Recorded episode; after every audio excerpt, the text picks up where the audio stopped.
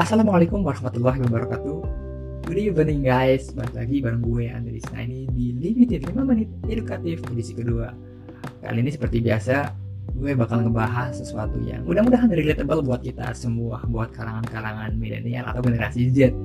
Nah pada kesempatan kali ini gue bakal ngebahas tentang habit. Mungkin yang dalam bahasa Indonesia kita kenal sebagai kebiasaan. First of all gue mau nanya dulu ke kalian. Nanti kalian menjawab ya jadi kalian kalau mau pakai baju itu apakah lancinya dari atas atau dari bawah? Atau enggak kalau kalian pakai sepatu itu kanan dulu apa kiri dulu? Yang lebih sederhana kalau kalian makan telur ceplok itu apakah putih telurnya dulu atau kuning telurnya dulu?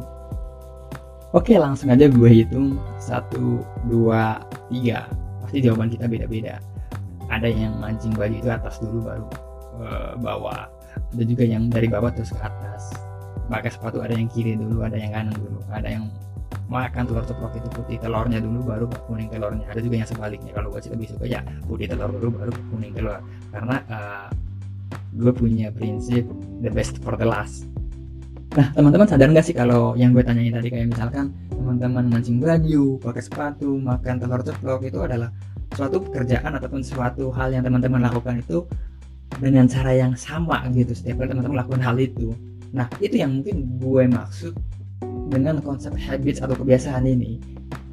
In my opinion, I think habit itu merupakan secara sederhana ya secara habit itu suatu pekerjaan yang dilakukan secara berulang-ulang sehingga itu menjadi sebuah uh, apa ya pekerjaan yang ketika teman-teman ngerjain itu ya ya udah kita nggak sadar bahwa kita ngerjain hal tersebut gitu di bawah alam sadar kita aja ya gitu sih sederhananya sampai sini kira-kira teman-teman paham kan dan mampu capture apa yang gue maksud tentang habit apa yang gue maksud tentang kebiasaan. And then gue punya pertanyaan buat teman-teman habit mana yang teman-teman lebih banyak punya? Apakah habit yang buruk atau habit yang baik? Karena ketika kita punya awareness di hal ini ya itu bagus gitu. Kita akan mengubah habit yang kita anggap buruk itu menjadi habit yang baik dengan habit lagi.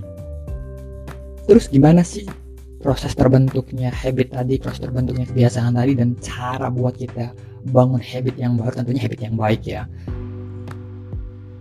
Kalau kata Felix Chow di bukunya How to Master Your Habit yang pernah gue baca, habit itu bisa dibentuk melalui dua hal. Yang pertama dengan practice dan yang kedua dengan repetition. Yang pertama dengan praktek dan yang kedua dengan pengulangan. Kita pasti pernah ngedenger yang namanya bisa karena biasa biasa karena dipaksa. Nah, itu yang menjadi dasar terbentuknya kebiasaan atau habit So kalau kalian mau punya habit yang baik, habit yang bagus, ya tadi ada dua hal yang harus teman-teman perhatikan. Yang pertama itu ya praktek dan yang kedua adalah pengulangan. Nah sebelum kalian mengulang-ulang, kalian harus praktek terlebih dahulu. Nah ini yang kadang-kadang menjadi kesusahan bagi kita. Karena ya untuk memulai sesuatu hal itu kan nggak gampang gitu ya nggak sih? Iya, ya, ya nggak apa-apa itu struggle buat kita. Karena menurut gue sih nggak ada kalau kita punya keinginan untuk mencapai sesuatu nggak ada yang namanya effortless gitu semuanya butuh usaha kayak misalkan teman-teman pengen punya habit baru yang kira-kira itu passionate sama diri kalian. Kayak misalkan kita ambil contoh kalian pengen jadi orang yang rajin baca buku jadi habit kalian itu baca buku. Hal yang pertama harus kalian lakukan itu ya mulai. Hal pertama yang harus kalian lakukan itu ya praktek. Setelah kalian sudah melewati step yang tadi silahkan step yang selanjutnya yaitu ya mengulangi hal itu selama 40 hari kalau berdasarkan buku yang gue sebutkan tadi. Tapi kalau teman-teman nanti gagal di tengah ya ulang dari hari pertama lagi sampai 40 hari Malcolm Gladwell juga dalam bukunya Outliers ngomong kalau kita ingin ahli di bidang tertentu apa pun itu kita harus punya 10.000 jam terbang so kalau kalian punya kesempatan ambil. Itu adalah bagian dari pemenuhan 10.000 jam terbang tersebut. Unfortunately kadang kita gagal pengen punya habit yang baru kita mentok di tengah jalan ketika kita melakukan pembiasaan dan gagal ya udah kita selesai gitu nggak ada usaha yang lebih lanjut.